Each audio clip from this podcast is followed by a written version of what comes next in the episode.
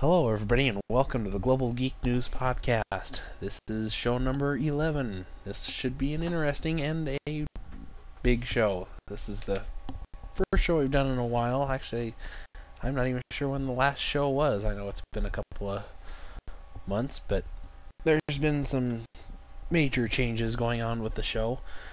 I've got some things I'll update you on in a little bit, but I want to get to introducing the new co-host of the Global Geek News podcast, Mr. Wesley Faulkner. Hey, Wesley. Hey, Jeremy. Good How's to be going? here. Yeah. Glad to have you on. Glad to have a co-host once again. Yeah, good to be here. Uh, freezing my butt off here in Cincinnati, but uh, hopefully by the next time we do the show, I'll be back in Austin. Yeah, we're freezing here in Colorado. Actually, it's only 40 degrees now, which is probably hotter than it's probably been in the past week. But we've been absolutely freezing here. It was last week I it's the first time in my 20 years of living in Colorado that I've actually seen all the windows and doors frost over on the house. It was like nine Well, below today- outside. Today in Cincinnati, I think the, the high was 12. Hmm. We were a little bit warmer than that, but not by much, I don't think. But anyway, uh, so why don't you tell us a little bit about yourself, what you do for a living? Okay. Um, well, I am a product development engineer at AMD. My main duties include making sure products are consumer ready um, for applications and software and utilities that come out of AMD. Uh, the most notable one as of late would be AMD Fusion Utility for Gaming, which is a utility to shut down some unused processes and to help performance tune uh, ATI GPUs and AMD CPUs to help get the most right before you start gaming. I was looking into that the other day. Does it, when you turn it off after you're done gaming, does it bring the processes back? Does it completely close them, or just minimize them, or how do how does it do, do what it does? Well, some processes it'll close completely. Uh, if you change it, uh, you can go in, in your options and check what applications it'll shut down, uh, whether they be startup applications or applications that just happen to be open. Anything that's a startup application that you know when you turn on your computer and it starts automatically, those will start up automatically. But any applications that just happen to be open, like Firefox, that don't start au- automatically, those you'll manually have to start up again. Hmm. That that seems to be pretty cool. Um, how does that work with uh, things like antivirus and stuff? I mean, those kind of have to stay around. You, I mean, a lot of people turn them off for gaming, but is that something you'll want? You have to configure manually, or does it automatically recognize the different antiviruses and firewalls and realize that those kind of need to stay running? Well, when you load it, you can go into the advanced menu and choose what profile you want, and the, or, or you can even create your own. And for those, you can, if it's supported, you'll see it and you just check it, like if it's Norton or something like that.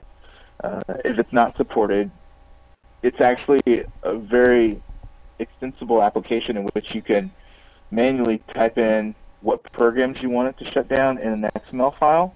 Of course, you, there's no UI for it. You have to kind of hack into it. Um, but you can you can choose what you want to shut down, even if it is an antivirus program. So can you do like odd pairings with this? And by that I mean, can you do like an AMD processor with an NVIDIA graphics card or an Intel processor with a ATI graphics card? You only can install this on AMD processors, and the overclocking or the performance tuning will only work on AMD um, processors and for ATI video cards.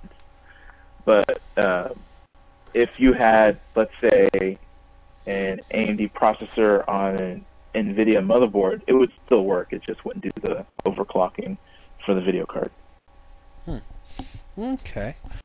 That sounds like some pretty cool stuff that's coming from AMD. I know I'll probably be trying it out. I don't have an ATI video card, but I can at least run it on my uh, already overclocked AMD processor. So maybe I can squeeze a little bit more of a performance boost out of there when I'm playing games like Crysis. But anyway, Yeah, it's we a free utility, so so if if you don't like it, we'll refund the money. yeah.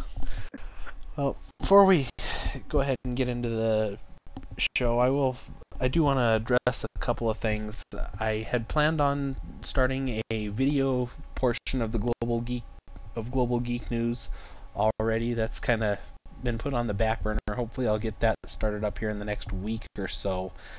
I actually actually am hopefully gonna try and work with. Uh, I think they're called Animoto for doing like some really cool intro stuff. I know they they were interested in partnering to do it in the past, so hopefully I can get in touch with the people there and hopefully we can do some pretty cool things with the video.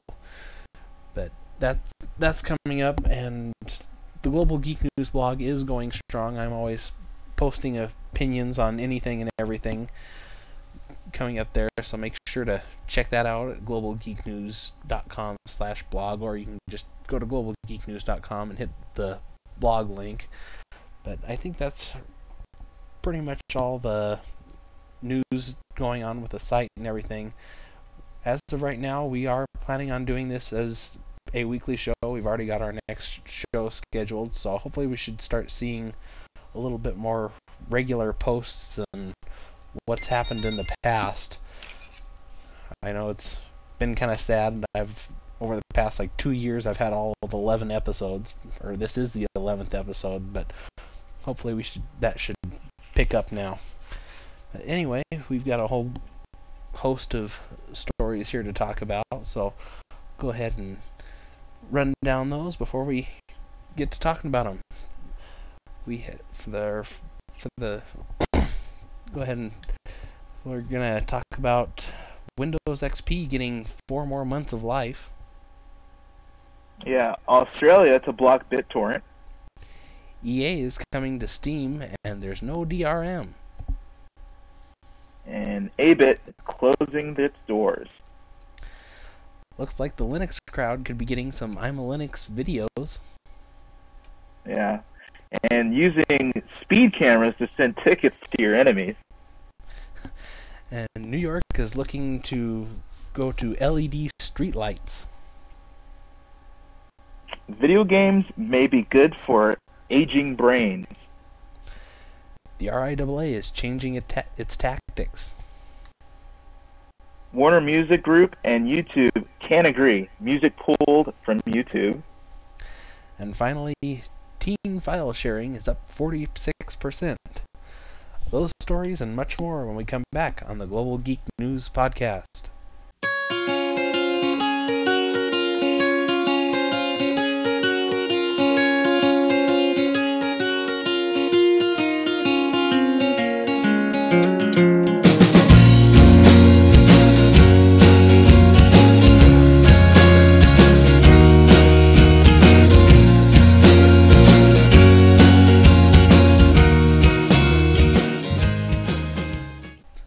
Okay, and welcome back to the Global Geek News Podcast. Don't forget you can find all of our stories and the links to all the stories at globalgeeknews.com. I don't know the full URL of this particular episode, but that should get you there and you should be able to find it from that. But I guess we can go ahead and get right into our stories. Uh, apparently, Windows XP has gotten an extension of four more months of life. Apparently, they were set to uh, kill off their where you couldn't buy Windows XP licenses starting January 31st, but I guess that's been pushed back to May 30th. My guess is that's largely due to netbook sales and people wanting to, or and people who don't want to get Vista before having to go to Windows 7. Yeah, my guess is that this date that they mark here to be the last date where you can get licenses, which is May 30th, I think that is the launch date of Windows 7. I, I don't know about that. I think that's what they're saying. I I would seriously doubt that just because they haven't even released. I don't, I don't remember what the release date is supposed to be for the the beta of Windows 7. I know I read today that they're not gonna have like a beta one, beta two, beta three, and everything just because they're supposedly so confident in how stable it is. But I I really don't see it coming before June or July at the earliest. I don't think. Well, they did early betas, I think, in December of special customers, and I think Beta 1 is supposed to actually come out for wide release on somewhere sometimes in January. But if you look at the schedule of where most PC sales happen, it's going to be back to school and holiday. And in order for them to hit those big juicy sale periods, especially in this recession, I think they'll do whatever it takes to get it out as soon as possible. Yeah, I I I think we'll certainly see it by summer. I would say fall at the latest, but I don't think we'll see it in the late spring. I'd I'd say maybe midsummer. Just and then they could capitalize on that back to school crowd.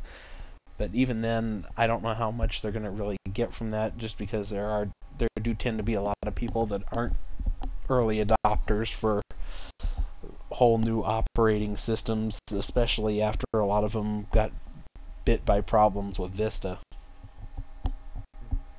Yeah, I agree, and I think that's that's um, that is a bold um, uh, release schedule to try to get it out May 30th. But I think that that's necess- not necessarily a ship date, as in you'll see them in stores, but at least probably a goal date when they'll start releasing it to the manufacturers to actually start loading on computers.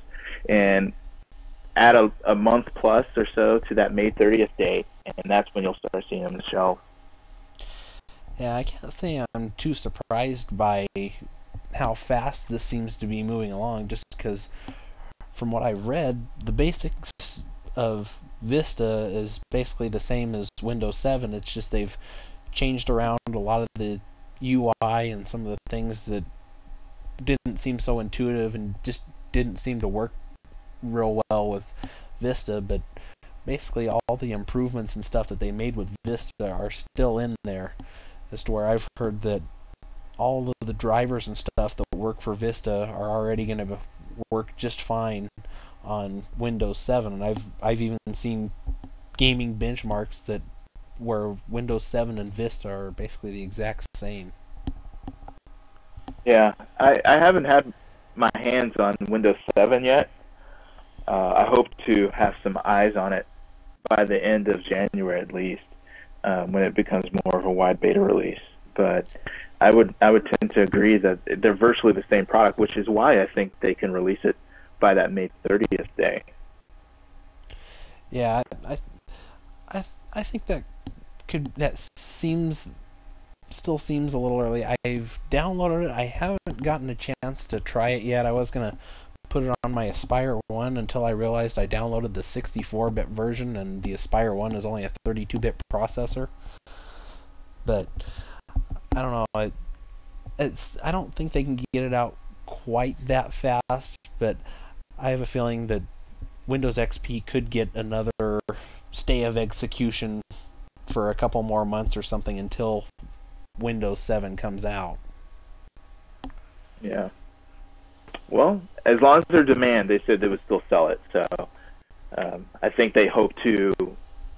We'll probably see a marketing blitz ahead of the release of Windows 7 to to contradict a lot of the, the, the Mac ads and a lot of the, the FUD that's going out there about Vista to try to get some mind share before Windows 7's release to the point where I think just advertising and letting people know that a new OS is coming out, I think that will diminish the sales for XP enough that I think you will see an uptick for Windows 7.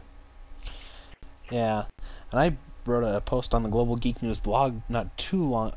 Uh, actually, it's been a little while back on the whole concept of the naming of Windows 7 that I think is just weird because there's no real way that you can count to get to Windows 7 for it being the supposedly seventh biggest operating system release from them and whatever. It it just seems it it doesn't really give the user confidence based in the name, or it doesn't give them any excitement just saying Windows 7.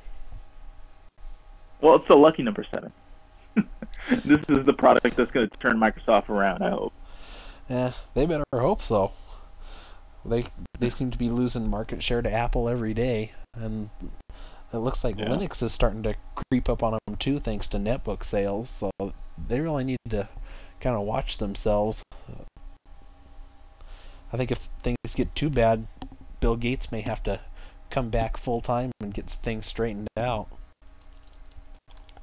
Oh, I don't think it's going to get that bad, but that would be interesting to see. That I mean, you hear the the, the rumors about Steve Jobs, uh, about you know how they're cancel, uh, they're pulling out of MacWorld, and um, you see one CEO fading into uh, into the background over there at an Apple. I wonder if if that says something, and then you hear about Steve, uh, hear about Bill Gates coming back at, at Microsoft.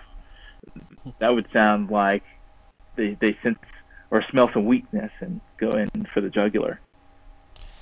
Yeah, I've I've got this feeling that Steve Jobs probably won't be around much more than I would say maybe the end of the year maybe a little bit more, but I'd, I'd say he's certainly gone here real soon.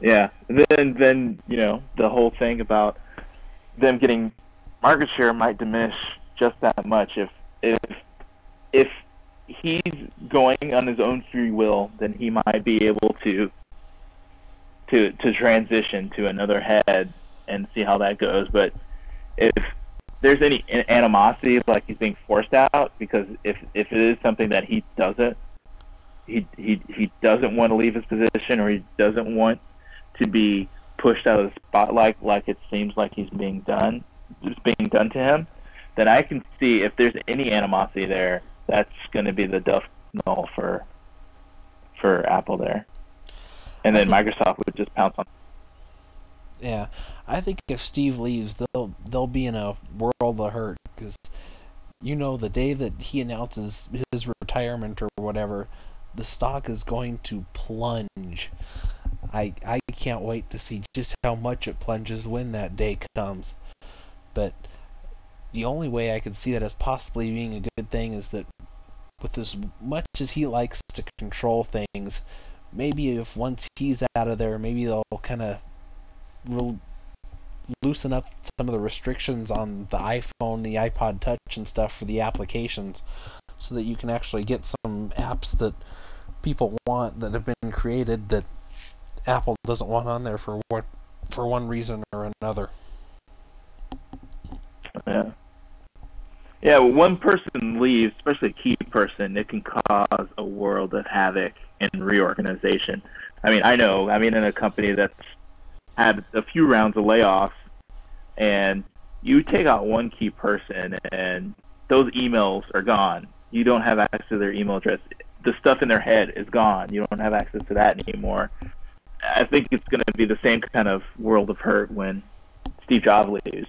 People are just going to not know what to do until they have to figure out another way of communicating with each other and getting things done. Yeah. Well, I already think that Apple's kind of doing some mistakes and almost repeating history in the mobile market, kind of the way they did in the early days of computers, as to where with the iPhone, everything for the applications it's closed off. It's kind of what they say. They're dedicated to one carrier, one device. Whereas you see the Android phones, they're you can put those on pretty much. I don't even know how big the Open Handset Alliance is now with I think they had 14 new members just last week that they're going to be on all kinds of devices and it's completely open And I think this is basically just kind of what happened to them before, and it's just kind of all happening to them again in the mobile market just because the, of the fact that they like to have control and they don't want to give up that control to anybody for any reason. Yeah, larger entities always try to control the people under them, and especially if these people are captive, captive, and they feel that they can't go anywhere else. Uh, kind of like this next story about Australia to block BitTorrent. The, the whole country is trying to control what their people can do. Yeah, I, I've always heard horror stories about internet in Australia with the extremely low bandwidth caps and everything, but with this new move that I guess is supposed to, I think the trial run is supposed to be on, what is it, Christmas Eve, New Year's Eve, something like that, where yeah, Christmas Eve, Christmas Eve, where the censorship, oh, I can't even think of his the guy's proper title, the censorship czar or whatever it is, or censorship minister Stephen Conroy is apparently now just gonna wants to block all of BitTorrent, whether it's legitimate or not, which seems like he's kind of shooting himself in the foot there, especially with an, when the when there's hopes of an election coming up that things could change all this stuff. Yeah, that's obviously stupidity. I, I don't think this guy knows anything of what he's doing. To, to, to like, if you even read the story and saying that the ISPs haven't even been contacted to exactly what they need to do uh, uh and the coordination, it's blocking BitTorrent, especially when you have anonymizers and people try to uh, go through um, uh, different proxies I don't see how this could even be to the point where they can limit people to get the the content that they want from BitTorrent. I mean, I hear all the time that BitTorrent's not for pirating. I personally don't use BitTorrent for pirating. Wink, wink. Um, but I do use it occasionally to get Linux ISOs, and that is the most popular way of getting it because there are so many flavors of Linux it's it's easy just to go to BitTorrent and get it there. And the people who use BitTorrent are probably the most tech savvy, and they're the people who are going to find a way around this problem. So it's not going to actually do anything. Yeah, it, I don't know. It seems like to me I've kind of noticed that the higher up in government you get, the less and less they know about these kind of things, and the more prone they are to making stupid decisions about these kind of things. But mm-hmm. I've I can't say that I always use BitTorrent for legitimate purposes. I'll be the first to admit that I tend to pirate more than I probably should.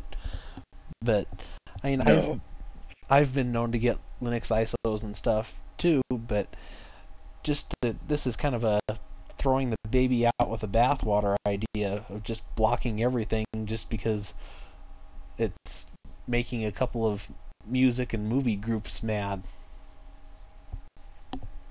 Yeah, that this reminds me of the uh, the the the restrictions on news group that they did. I think it was in New York where they just stopped allowing news groups because of child porn. And I think this censorship, because it is censorship, is is a slippery slope in which they're worried about piracy. To, to my knowledge, I haven't heard much about the RIAA or any other big companies going after Australia for piracy. I don't think piracy in Australia is that big a problem just because of the bandwidth caps. I think if they were if they had if they were more like the US and had bigger caps, like even like a Comcast 250 gigabyte cap, then I think you'd have to worry about it a little bit more. But I hear people all the time complaining about it just for getting their the podcasts that they like. Just because I hear that there's some that are like limited to like five gigabytes of bandwidth a month or something like that. Yeah, it sounds like it'd be easier to drop ship a hard drive from the United States than to get on BitTorrent to get the content to distribute it illegally. Yeah, it may not be the cheapest way, but yeah, that's certainly the way to do it. And I don't know, it seems to me I, I'm constantly hearing about these different filters and stuff for Australia. It seems like they're just becoming a less productive version of China to me. Yeah, yeah. I, I would, I can see some sort of third-party satellite internet provider just going there and just setting up shop and bypassing this whole censorship minister and any any way that they want to. It's just another pirated internet that people can do whatever they want on. That's outside the the eyes of government. I mean, I personally, if I had to live under these standards, I would totally revolt and protest. Well, I that's it's part of why I have no desire to ever go to Australia. I mean, I there's things about it that I'd like to go there, but when you have internet this restrictive, that kills any desire I have to go to a country like that. I I hate. Yeah, any... maybe maybe it'll be the country. Maybe it'll be the country where people go to unplug. yeah, I hate anything restriction bit anything that has any kind of restrictions on it, whether it's internet or DRM. For an example, uh, and EA's finally starting to realize this, and now they're jumping on board with Steam and getting rid of their DRM after having Spore, which I don't even I don't remember the last uh, totals I saw of it, but where the game has been pirated more than a million times, and it didn't even, or it, it was pirated more than it was sold or whatever, and it's the most pirated game of all time just because of all the DRM issues with it. I mean, yeah, there's going to be some people that are going to pirate it anyway, but I remember the just the day or two after Spore came out, just the thousands of reviews on Amazon that just completely hammered it just because the DRM. Yeah, I, I I think that physical media is dead, and this is just another proof point. Why wait for a CD to come with that has all this DRM and all those restrictions on it? We can just load up Steam and just download and start playing the day it comes out. And it, it seems like if you want to get rid of pirating, just go to Steam. It's a more effective way of distributing your game, and you don't have to worry about all this restrictions of, uh, and complaints and all those bad raps they've gotten out of uh, of their their proprietary third-party DRM scheme. I think this is a good PR move by EA, and I think this is a good way to for them to say, "Hey, users, we hear you, and this is what we're going to do to make sure that you don't have problems." Yeah, this is something I was planning on blogging about on the Global Geek News blog today. I just didn't get time. Hopefully, I'll make it tomorrow. And it's just all about the issues with EA and how they've gone from what used to be a good company to basically a crappy company that's laying off employees left and right and only seems to make games that are just a little bit different every year. But I, I'm a I've always wanted EA to move to Steam. I for a while now EA's had their own kind of download thing kind of like Steam, but it's always been a piece of junk that most of the time just crashes on me. To see them on Steam makes me extremely happy. I might actually start buying more might start to buy more EA games now. Although there's a good number of these games that are already that are in the store that I already have. But just because it's on Steam doesn't necessarily mean that there's no DRM. I mean, yeah, with these they say there's no DRM, but I think it's Grand Theft Auto 4 that's now on Steam. It still has the Securom DRM on it still, but at least with the yeah.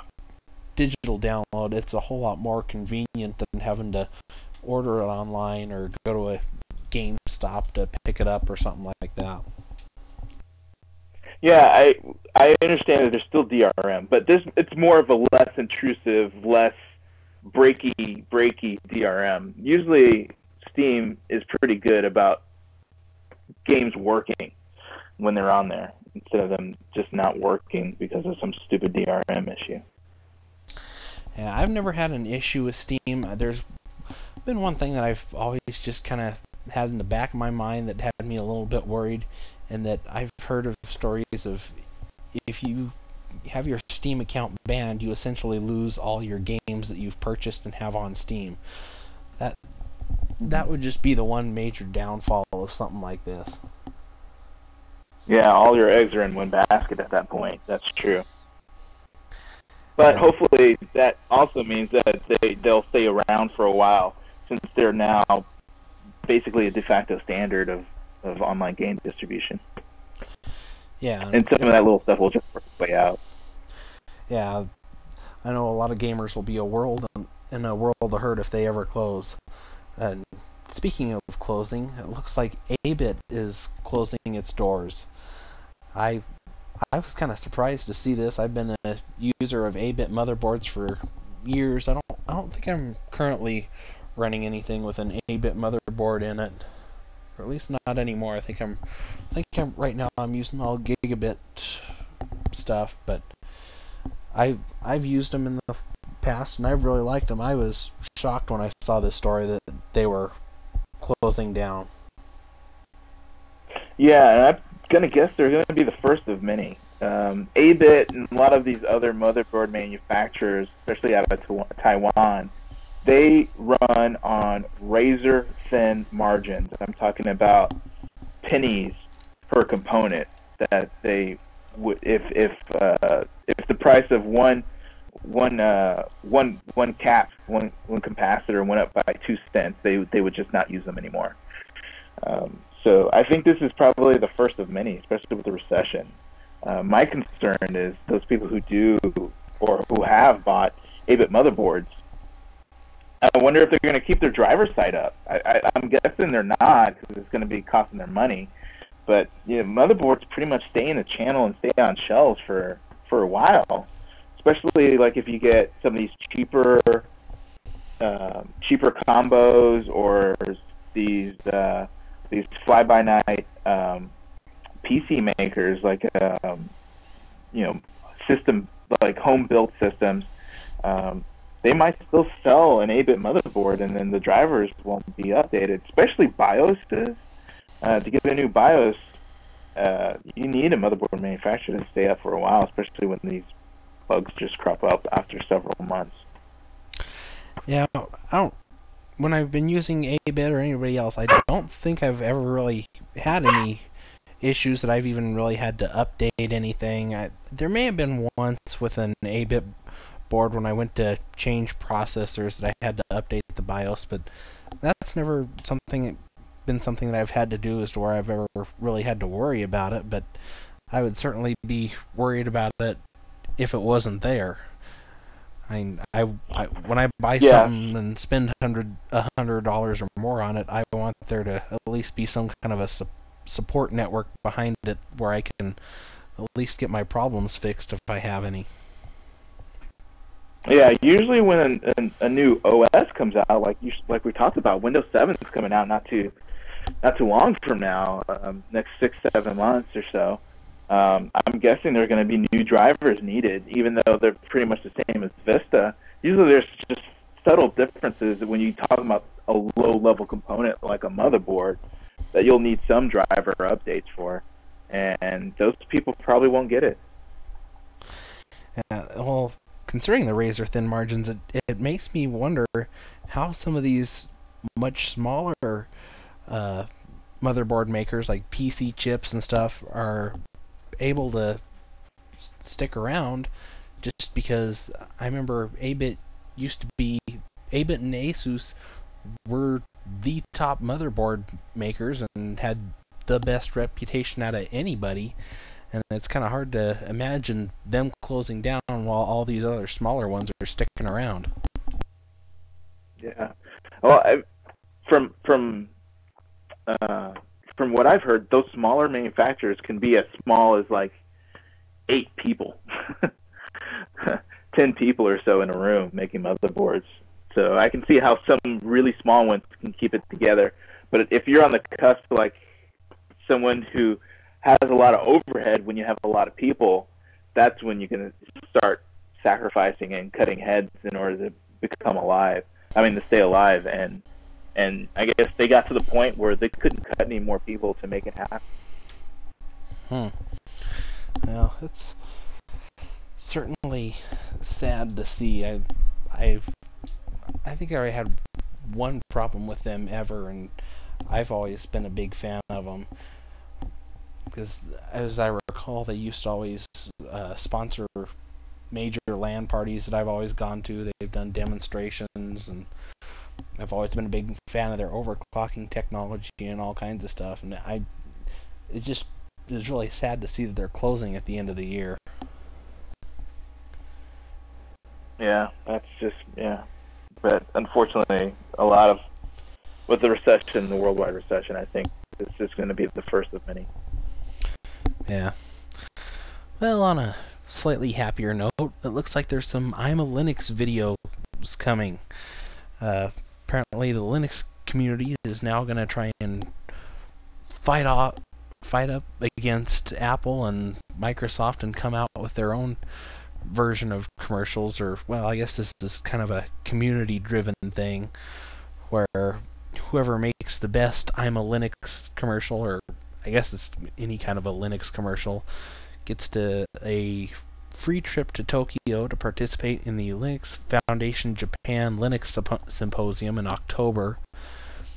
And apparently, the winning video is also going to be screened at the Linux Foundation Collaboration Summit in San Francisco on April 8th. But I don't know.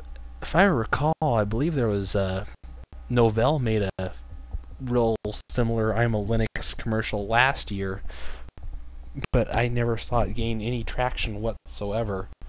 It was just kind of a well, now there's a Linux commercial out, and the only people that really seemed to know about it was the Linux community.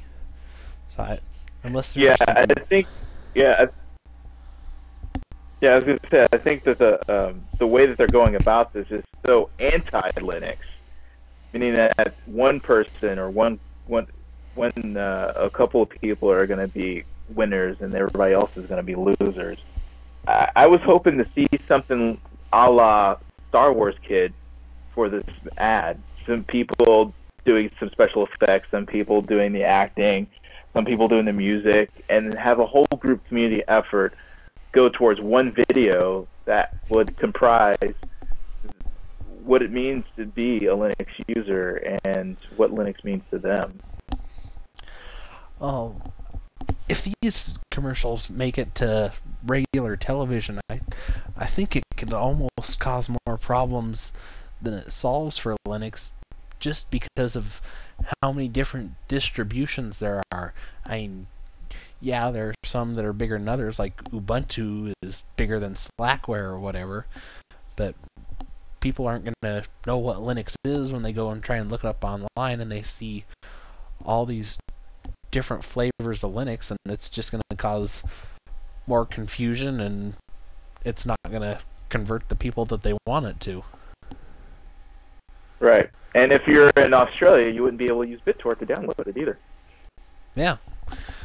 Well, if, I don't remember where I saw the numbers at, but I believe the Linux netbooks tend to be returned more than the Windows XP based netbooks just because people aren't familiar with it and can't seem to figure it out. And I don't. And until Linux figures out some of its some of its usability issues compared to like Windows, any version of Windows or anything, I think it's going to remain kind of in last place.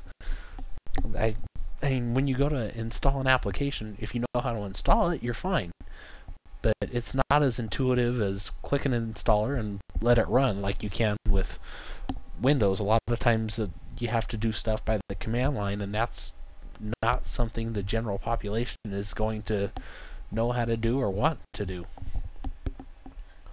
Yeah, I, I think Linux needs to go the other direction of where it is right now.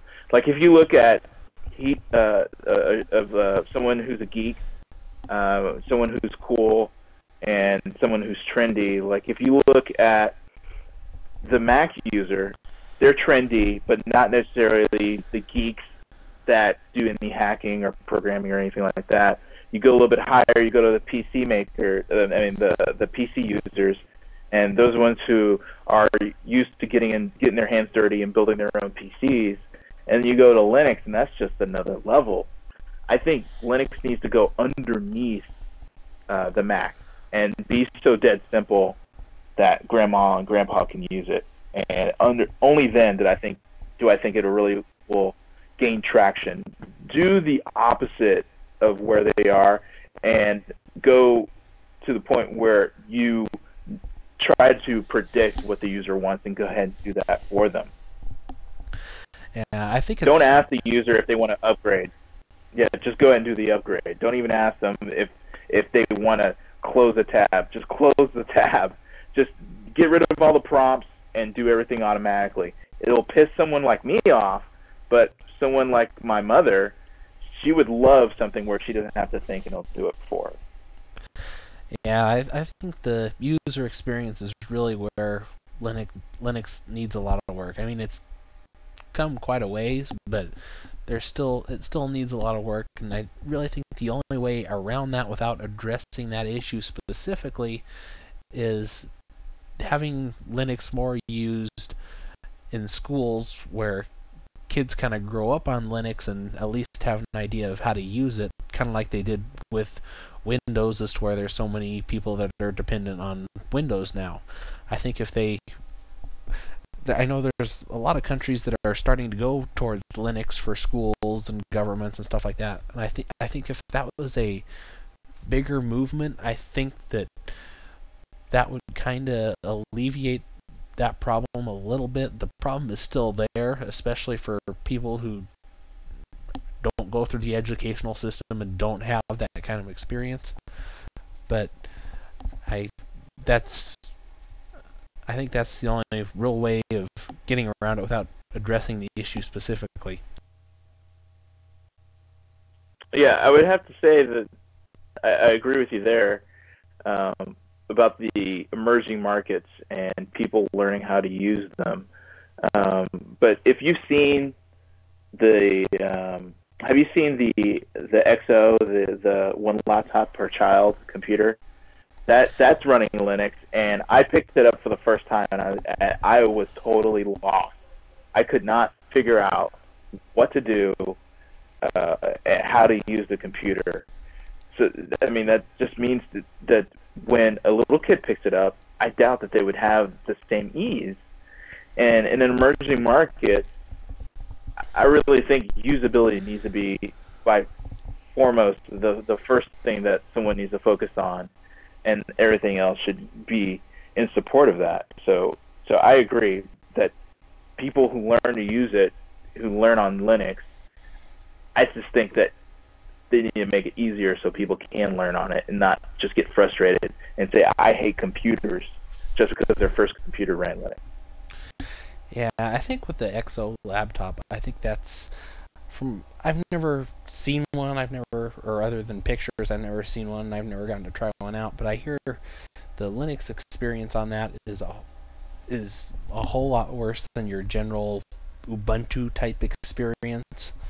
So I'm I'm not real sure how that compares to give a real good assessment of how that is on the scale of usability, but it's there's a lot of things that are great about it, but at the same time, there's some things that just need to be changed, and usability is the biggest issue that they face.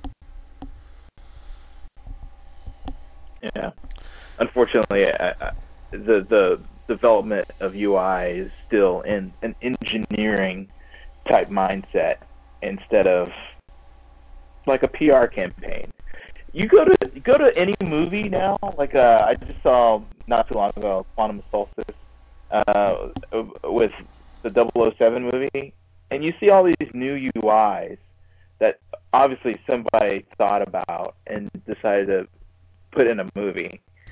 If we get those people to work on Linux, I think I think that'll help it turn it around and maybe people say, "Hey, this is cool. Let me go and use this." Yeah, I, I, I think if the Linux community just had some better UI designers and stuff, I think that would be a tremendous help. And I've seen some of the latest versions of KDE and stuff, and they're really nice, but a nice user interface and does not necessarily make a nice user experience. Sure. Yeah. But uh, go ahead and move on to the next story. Apparently, some people are using speed cameras to rack up the amount of speeding tickets for their enemies. I found this story hilarious when I read it. Apparently, I guess this happens more with younger kids, like in, in school and stuff, where they're taking copies of people's license plates. I guess they're getting like a photocopy of them or whatever, putting them on their car, or the really clever ones are getting the copies of them, putting them on cars of the similar make and model, and zooming past speed cameras just to rack up speeding tickets for people they don't like, like teachers and stuff. Yeah, this is hilarious unless it happens to you, of course. Um, uh, I know in some cities the speed cameras aren't owned by the city or the municipality that's doing it. It's some third-party company. So when you get a ticket, it's not it's not something that you can contest. It's more of a, a civil litigation at that point, and so you have to pay it, or else they'll sue you. Um, and also, I don't think this will last long because I think the newer uh, red light cameras that you, are speeding cameras. They take a picture of your license plate and the person driving, and they send both to you. So uh, I think this won't last too long, but until then, I think a lot of people will have a lot of fun with this.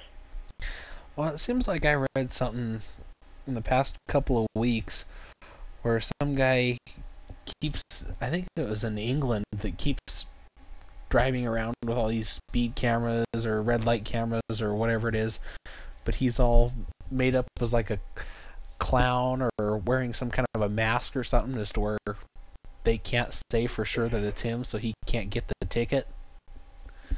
Mm-hmm. Yeah. Is, that's one way of certainly getting around it. I know I'm happy that we don't have anything like that here. If there's one thing I have, it's a heavy foot and my driving record will attest to that. But mm-hmm. I don't know. Around here we have we'll have speed traps and stuff. I mean, there's certain places around town that you have a pretty good idea that where the cops are gonna sit and just how fast you can get away with and stuff. But we never had any cameras or anything. Supposedly, I think by this fall they were supposed to have installed some red light cameras at some intersections, but I never have seen them go up yet. So I don't know. I've only ever gotten one speeding ticket, and even that I wasn't going as fast as they said I was, and there's a whole big issue with the court and well, let's just say I think the judge and the particular sheriff's deputy were kind of in on it together, and it was just one big issue that went on for the better part of a year. But I'm yeah. glad I I well, don't have to. With, with, Go ahead. I was going to say, with, with it's kind of funny though with stuff like that. It's a huge digital technology, uh, uh, uh, a big big prop big machine going to get these people, and there's a big analog hole in it of wearing a mask or mm-hmm. taking a photocopy of someone else's license plate and putting it over yours. I, I just think it's kind of hilarious. yeah, there, there's so many ways around it. I think that's part of why Colorado hasn't got any of these things, or at least that I know of. There may be some like around Denver, but I know like in Colorado Springs, it's Colorado Springs is considered basically one big speed trap. And I know on places on the interstate, I saw this earlier this year, where they have those great big concrete barriers that are just kind of sound barriers from the interstate to residential neighborhoods, where they'll get hmm one police that's just barely peeking around the corner of an egg, for, of an on ramp, just enough to stick his gun out there, where as to where you can almost not see him at all, and he's got a motorcycle cop on the other side of the barrier just waiting to go catch somebody. And they they're real big on motorcycle cops in Colorado Springs all times of the year. Here in Pueblo, it's only during the summer that you ever see motorcycle cops. But up there, it's all year round, and they're constantly getting people. But up there, even the cops have admitted on the news, if you unless you're going at least 10 over up there, they're not even going to give you a second look, just because everybody speeds up there. I think if everybody Mhm. slowed down, they might, but since everyone speeds up there, unless you're going at least 10 over, they don't even care. And me personally, I usually stick to about 5 over. Occasionally, I'll go 10 over, just kind of depending on the neighborhood that I'm in. But so far, it's nothing's ever happened to me minus the one speeding ticket, which I should never have had. Yeah, well, I, I, I just think it's, it's impossible to have computers do something that a person needs to physically witness, especially if you're talking about court, where the only evidence they have is a picture. And I can tell you, the first time that I ever get a ticket from a red light camera or some sort of speed camera, I'm going to load this article up and say, hey, this wasn't me, and, and and people do this all the time, and and it better get thrown out, because unless they have somebody else to rebut, which they won't, if it's all the evidence they have is just this picture, I'm bringing up this article. Well, unfortunately for me, I listened to. Well, at the time, it was my cousin that was in law school. I, I had a whole theory all planned out. I had footage from MythBusters about uh, speed things being caught or going off on birds instead of cars and stuff like that.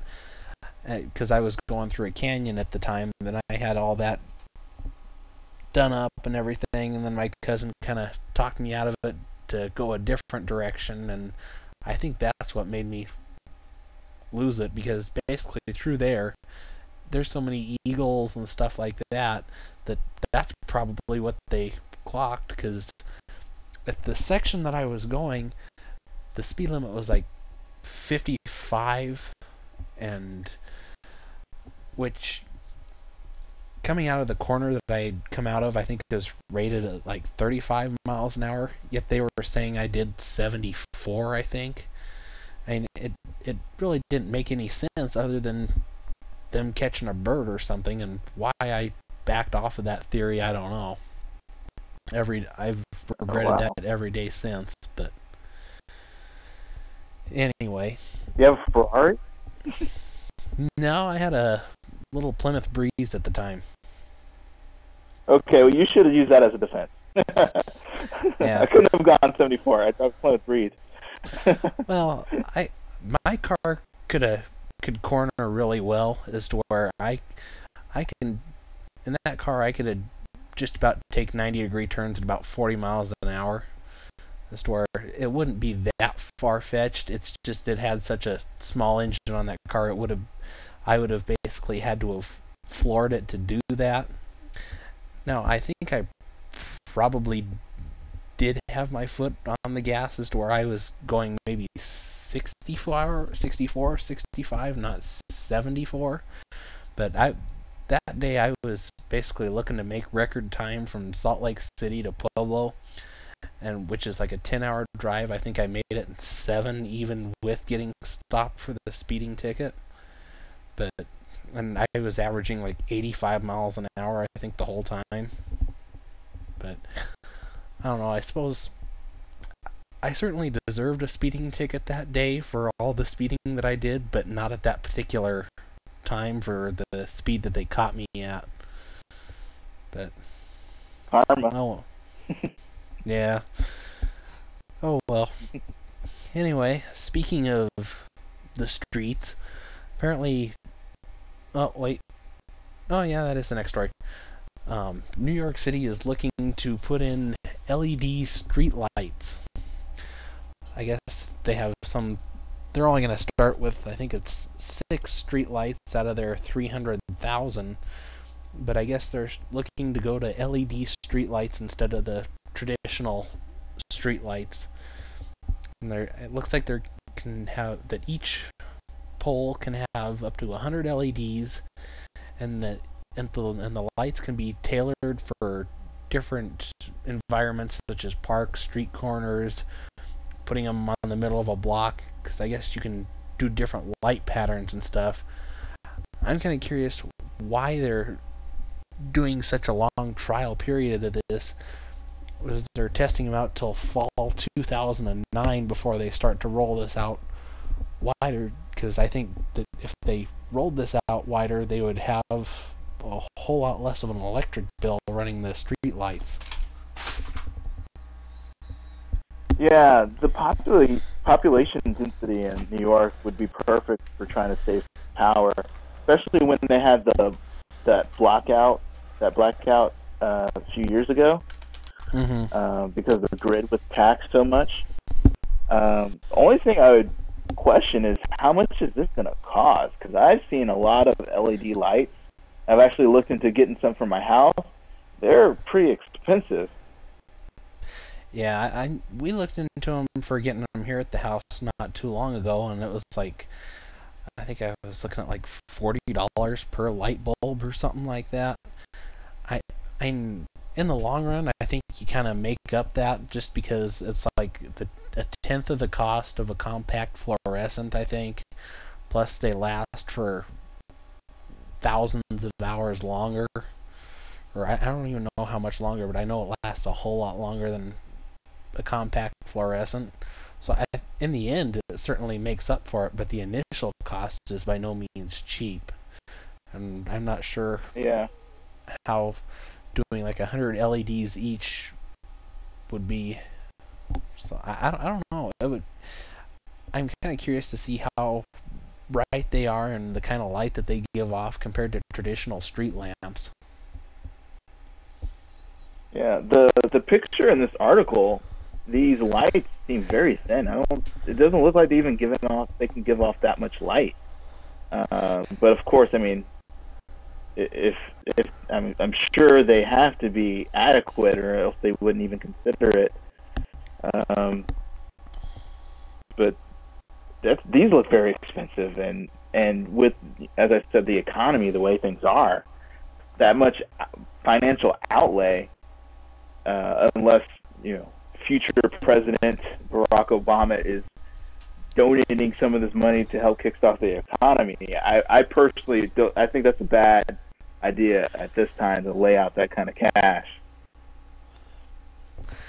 Uh, I think I think something like this could certainly pay for itself over time. Although I'm kind of wondering if they would have to replace the entire pole just to get the new lights, or if they can just replace the part that hangs out over the street.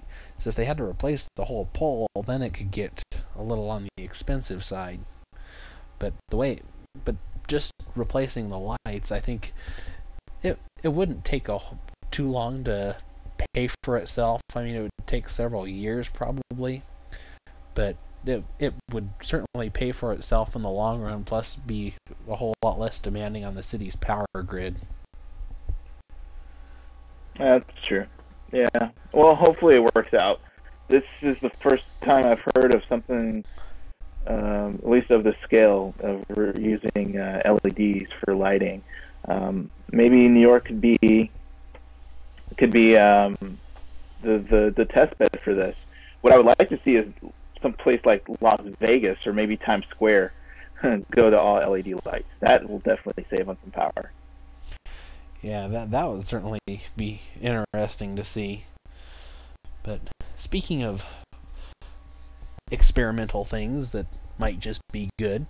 Apparently, video games may now be good for aging brains.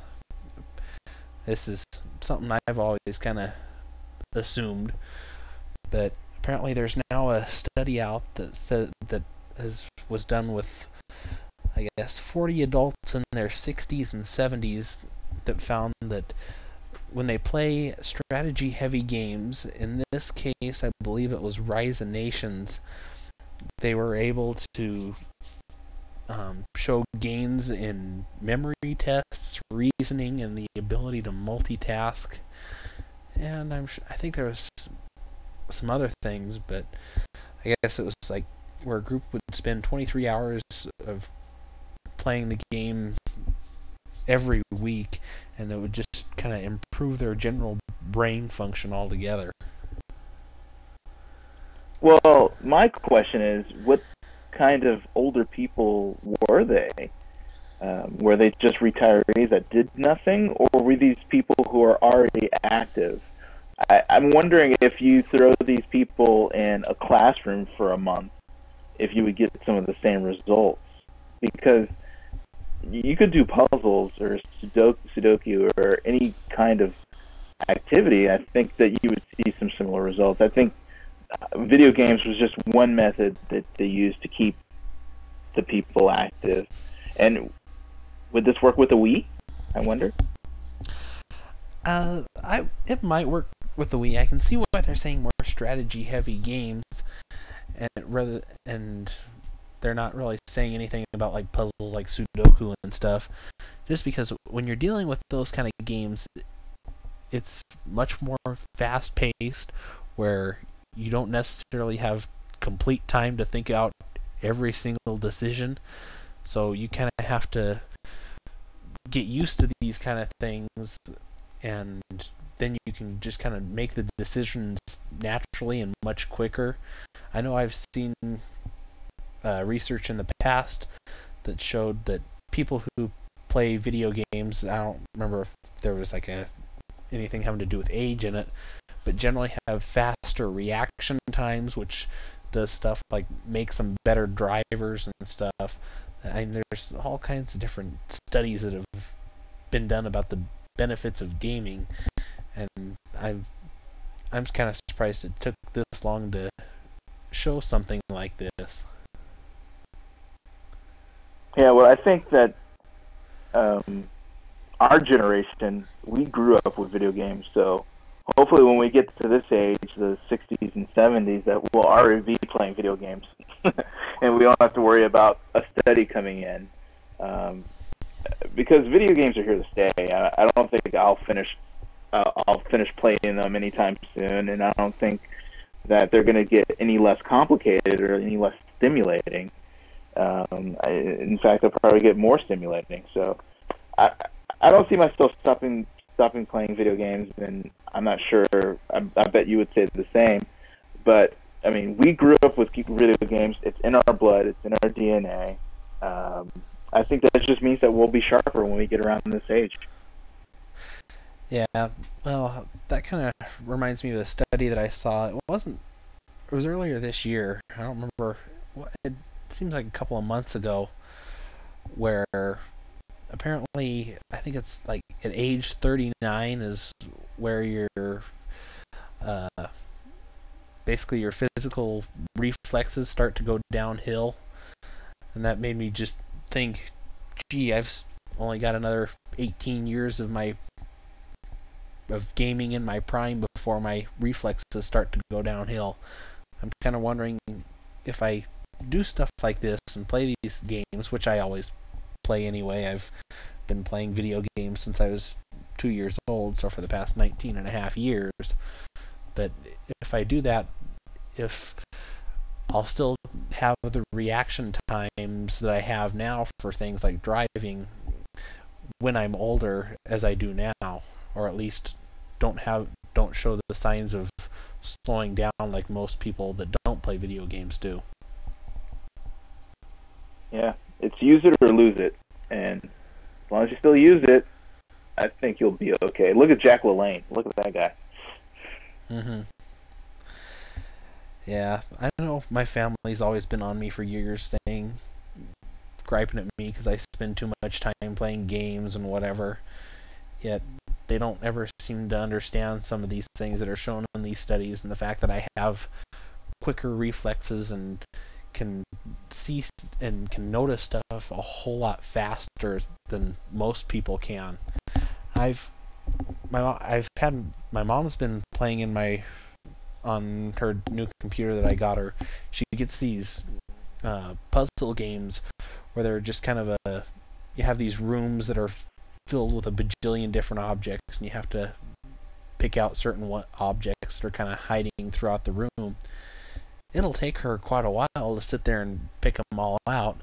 I can walk up to the computer and just start picking them out right away just because I'm used to noticing small details in very fast situations where I have to see these details or my character that I'm playing as dies.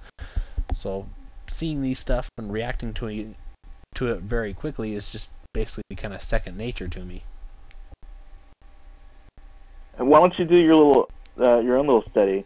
Go ahead and get her um, this video game that I was using to study, and uh, have her play that for a month, and then send her back to playing her uh, her her jewel game or her game where she goes in the room and gets stuff, and see if she does any better. I would, but I don't know where I've put that game. I know I've got it in a box somewhere, but that and her computer, it's got integrated graphics, so it, I don't think it would run it. And I don't let anybody touch my gaming machine. I don't care who you are. but I, that might be something I might try, just to kind of see. But I don't know. She's got real slow reaction times anyway, so she would probably just get more frustrated with frustrated with it than anything. But that might be something I might be interested in trying in the future if I ever get around to upgrading her computer to something that could play something like that. But speaking of changes, it looks like the RIAA is changing its tactics. It's no longer going to be suing individual people for sharing music. Instead, it's going to go to the user's ISP and say, and tell them to disconnect the user. I read this article and I didn't understand what is the incentive for the ISP to comply with the RIAA. it just means more work on their part. I don't think there's really a whole lot of incentive that they have to do this other than if they knock off some of these peer-to-peer users that are using it to swap files they may be able to knock off some of the congestion that they have in their network. That that's really the only thing I can see as a benefit to the ISP for stuff like this. But really I think this is just kind of a way to of the RIAA trying to accomplish the same thing it was doing, but without all the lawsuits and expensive big city lawyers and everything. Yeah, follow the money. Um, I think they were losing too much money doing this blanket suing, and I bet the ISP is getting a little bit of kickback for complying with this program. I think if you look at the numbers, that's the only thing that would make make it make sense. Yeah, and there are no, there's nothing released in terms of who, what ISPs are complying with this. Supposedly AT&T is, but outside of that, I don't know. And I guess a lot of the details are still being worked out as for this plan that I can't even remember what they called it. But I don't know. I, it's it seemed like I saw some numbers not long ago where they were making some money off of the lawsuits and sending these legal letters and everything saying give us three thousand dollars or or we'll sue you. But I don't think it was anything that would really benefit them and it just and it didn't seem to be getting out the message that they were trying to get out as far as buy music or bad things will happen to you.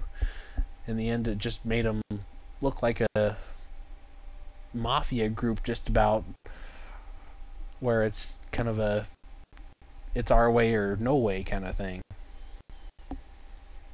Yeah, if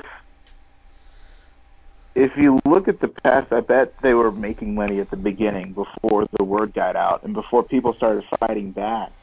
Now it seems like whenever someone is going against the RIAA and saying, I'm going to fight you, I'm not just going to comply, it seems that that's getting more publicity than their victories or being a deterrent. It's being more of a uniter of people against them than anything else.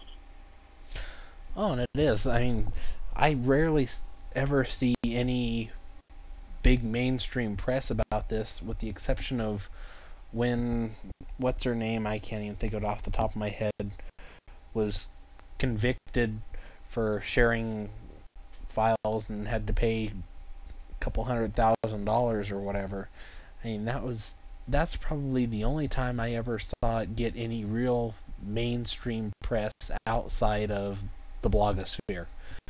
And with the blogosphere, there I don't think I've seen a single person that's for the RIAA or RIAA, just because. Are you talking about uh, Jammie Jammie Thomas? I think so. I think that's the one. Yeah. Yeah. I don't know, for some reason, that Tanya Andersen was coming to mind, but she's the other one that's suing them back. But um, I think, especially the people on the internet, understand that if you want people to buy your product, you don't treat them like criminals and just assume that they're gonna try and screw you any way they can. Yeah, what they should do is take the money that they would use for all these lawsuits and do some some some some word of mouth advertising or do some sort of campaign to, to figure out how people want to consume their media, uh, how they how you can entice them to buy more music instead of just suing people. Say, hey, if we threw you know a couple of free stickers, or maybe gave you 10% off off tour tickets to go see your your your artist when you buy the CD, would you do that? Yes or no? Do some market research. Put put some boots on the ground and find a way to combat the problem instead of suing people who are your customers. There's better ways to deal with this than what they're doing. Yeah, and there's a whole lot of different ways. I mean, you've seen groups in the past year that have been trying different ways of making money off of their music and have done so successfully. And and really the RIAA is just kind of barking up the wrong tree when as far as losing money to piracy, that's more happening with the physical things that's mainly going on more in Eastern Asia rather than the occasional swapping of a file or two on a, a peer-to-peer network. Yeah, I can't say that I wanted to buy an album, and I said, you know what, I'm going to save my money and steal it. I, I, and I can't say that I know anybody else who who is in that boat either. Mm-hmm. Yeah, I mean, I'll admit I've uh, downloaded music both legally and not so legally, but I think it really depends a lot of what I decide when it comes to when I buy music is who's getting the money? Is it the record labels that's getting the money? Or is it the artist that's getting the money? Or in the case of Banned from TV, the CD DVD that I had come today that I ordered off of Amazon, all the money from that they make in sales from those CDs goes straight to charities. I don't remember what all charities they go for, but it's good music. I had never heard the music before, but it had people in it that I liked, and the fact that the money was going to charities rather than to the pockets of the record label executives, that was the selling point for me. I think if they marketed more in terms of stuff like that and weren't out to just get money for themselves, I think they would see sales go through the roof. Yeah, and hiring a bunch of suits uh, does not perpetuate the perpetuate the fact that a lot of the money is going towards the artists. Yeah. Well, speaking of music wanting money, apparently Warner Music Group has killed their deal that they had with YouTube and they were renegotiating and has decided to pull all of their content from YouTube and any user uploaded content that belongs to them supposedly has been pulled from YouTube also just because they couldn't get as much money as they wanted. Yeah, they'd rather get no money. I, I think this is very stupid, very asinine, and it, it, it seems like they are just they were pulled and dragged into the 21st century, and now they said, you know what, this is not so good, and then they pull right out of it because they didn't get what they wanted. So this is nothing but, you know, I'm just taking my ball and going home instead of just taking whatever money they can get wherever they can get it. Um, I think they're being too picky. I'm not sure what the contract said, but um, if the contract is unacceptable, then they should have t- taken the time and written a better contract the first time around. Yeah. Well, the, when they did it the first time around, it was before Google had ever bought and had ever purchased YouTube, as to where YouTube was still kind of its own small little thing. So as to where I don't think they probably would have had quite the positioning they have now, but to go with no money rather instead of little money is a little on the stupid side. I mean, not only can they get money for the advertising that they can do in the videos. I mean, I've seen, especially with these partner videos on YouTube, where they'll display ads in the lower third. I mean, not only could they get money from that, but by having their music up there and basically using it as a marketing tool, especially now that in YouTube, underneath all the music videos and stuff, they have a link that says buy this in the Amazon MP3 store. I mean, not only are you getting the ad money, but you can get it from get the money from when people buy it from the MP3 from the Amazon MP3 store. I'm I mean, I'm not real sure what more you could even ask for at that point. Yeah, I I I hope that this will get fixed and that the contract will be re-signed hopefully in the next couple of weeks. Um, but uh, hopefully it's just a stunt, just so they can get their position. But I think uh, both YouTube and and Warner are going to lose out on this deal if it doesn't go through. Yeah, well, and I guess all the other major labels are in rene- in the renegotiation process too. So I'm kind of curious to see how this affects their negotiations. Yeah, uh, uh, maybe Warner might do something um, a la Hulu and band with some other record labels to make their own music video distribution network. I think that'd be nice. But right now, there are no other games in town. It's either YouTube or nothing.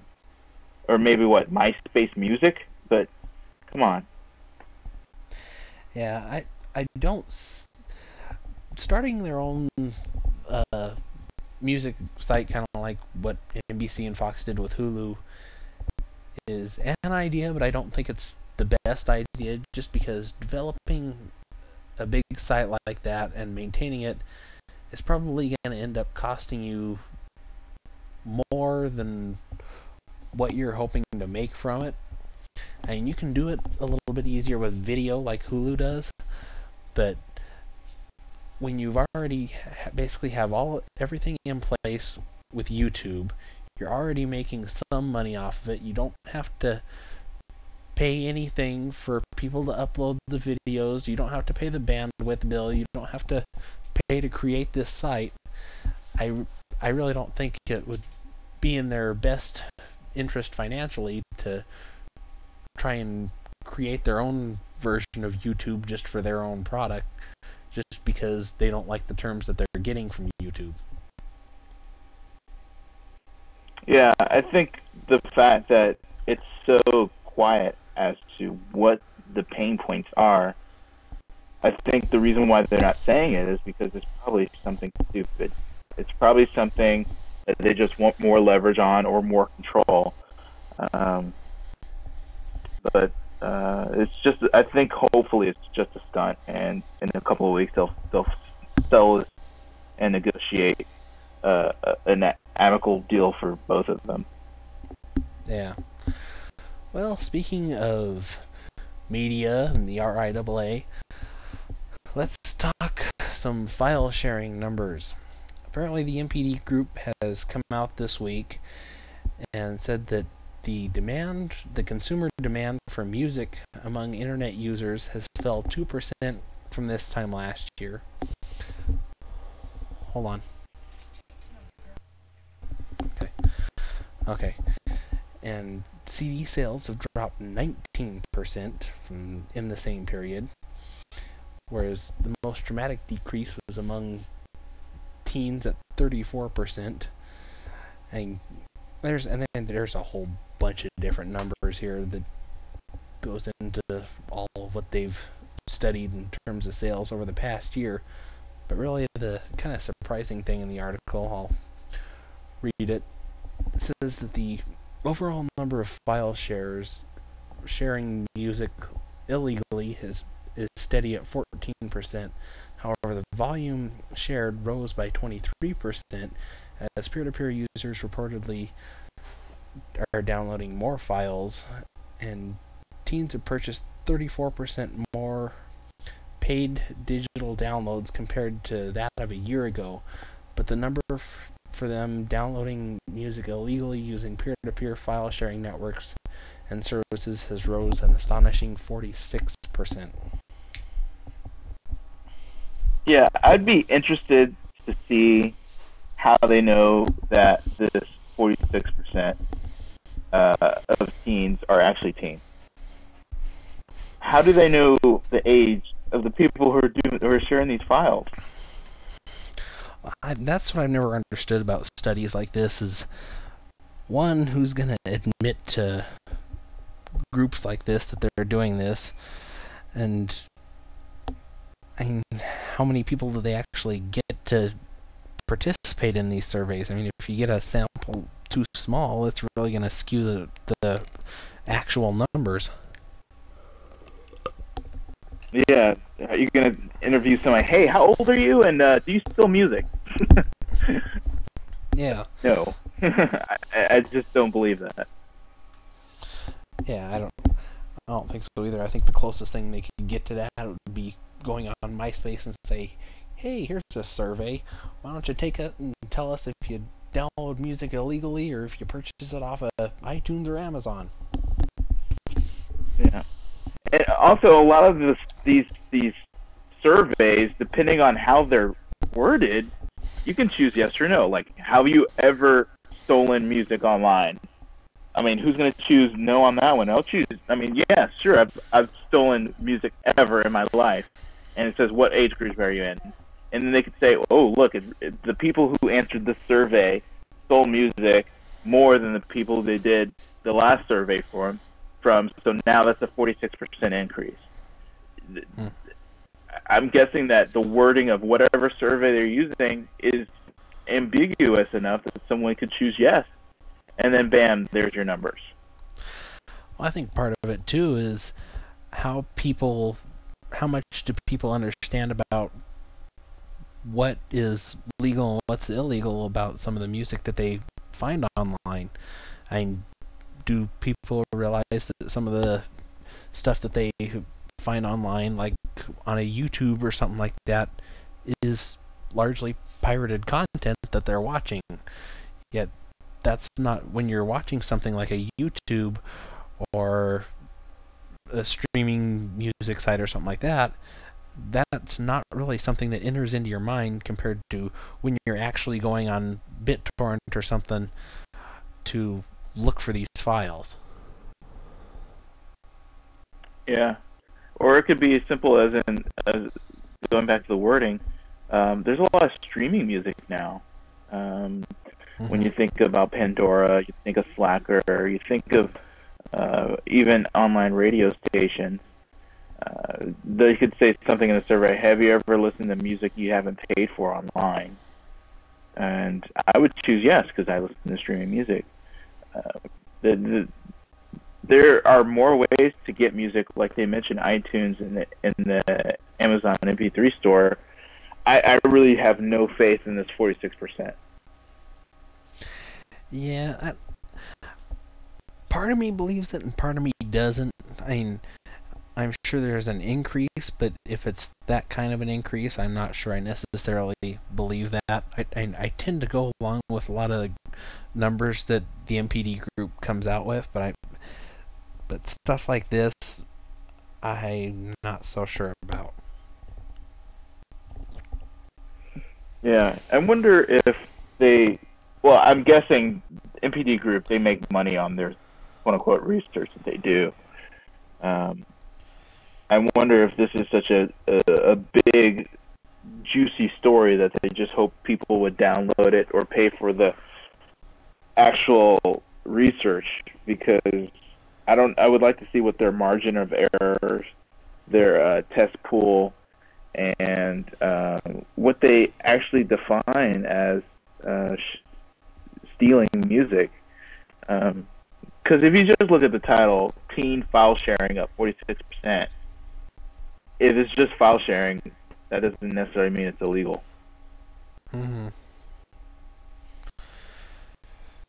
Yeah, I don't know. I'm I tend to be suspect to studies like this, and it's hard to get people to honestly admit stuff like this. So, rather less people that are informed enough to know all the different facets about what's illegal or what's legal in these kind of spaces as to where they can actually give you an accurate answer of what they do online.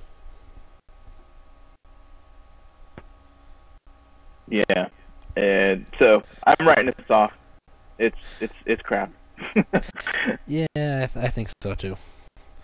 Anyway, I guess that's all the news that we have for this show, and I'm not sure when this show will get up. I'm hopefully I can have it up tomorrow. If not, I'll have it up by Wednesday for sure. We record again next Saturday. Looking for guests. If you'd like to be a guest on the Global Geek News podcast, you can send me an email at pcnerd37 at globalgeeknews.com. Or you can just drop a comment in the post on the website. That works just as well too. Anyway, our next recording should be on Saturday, so I hopefully should have it out by next Monday. So while all of the other podcasts around the world happen to take a holiday vacation for this week and next week, we will be here the whole time and podcasting.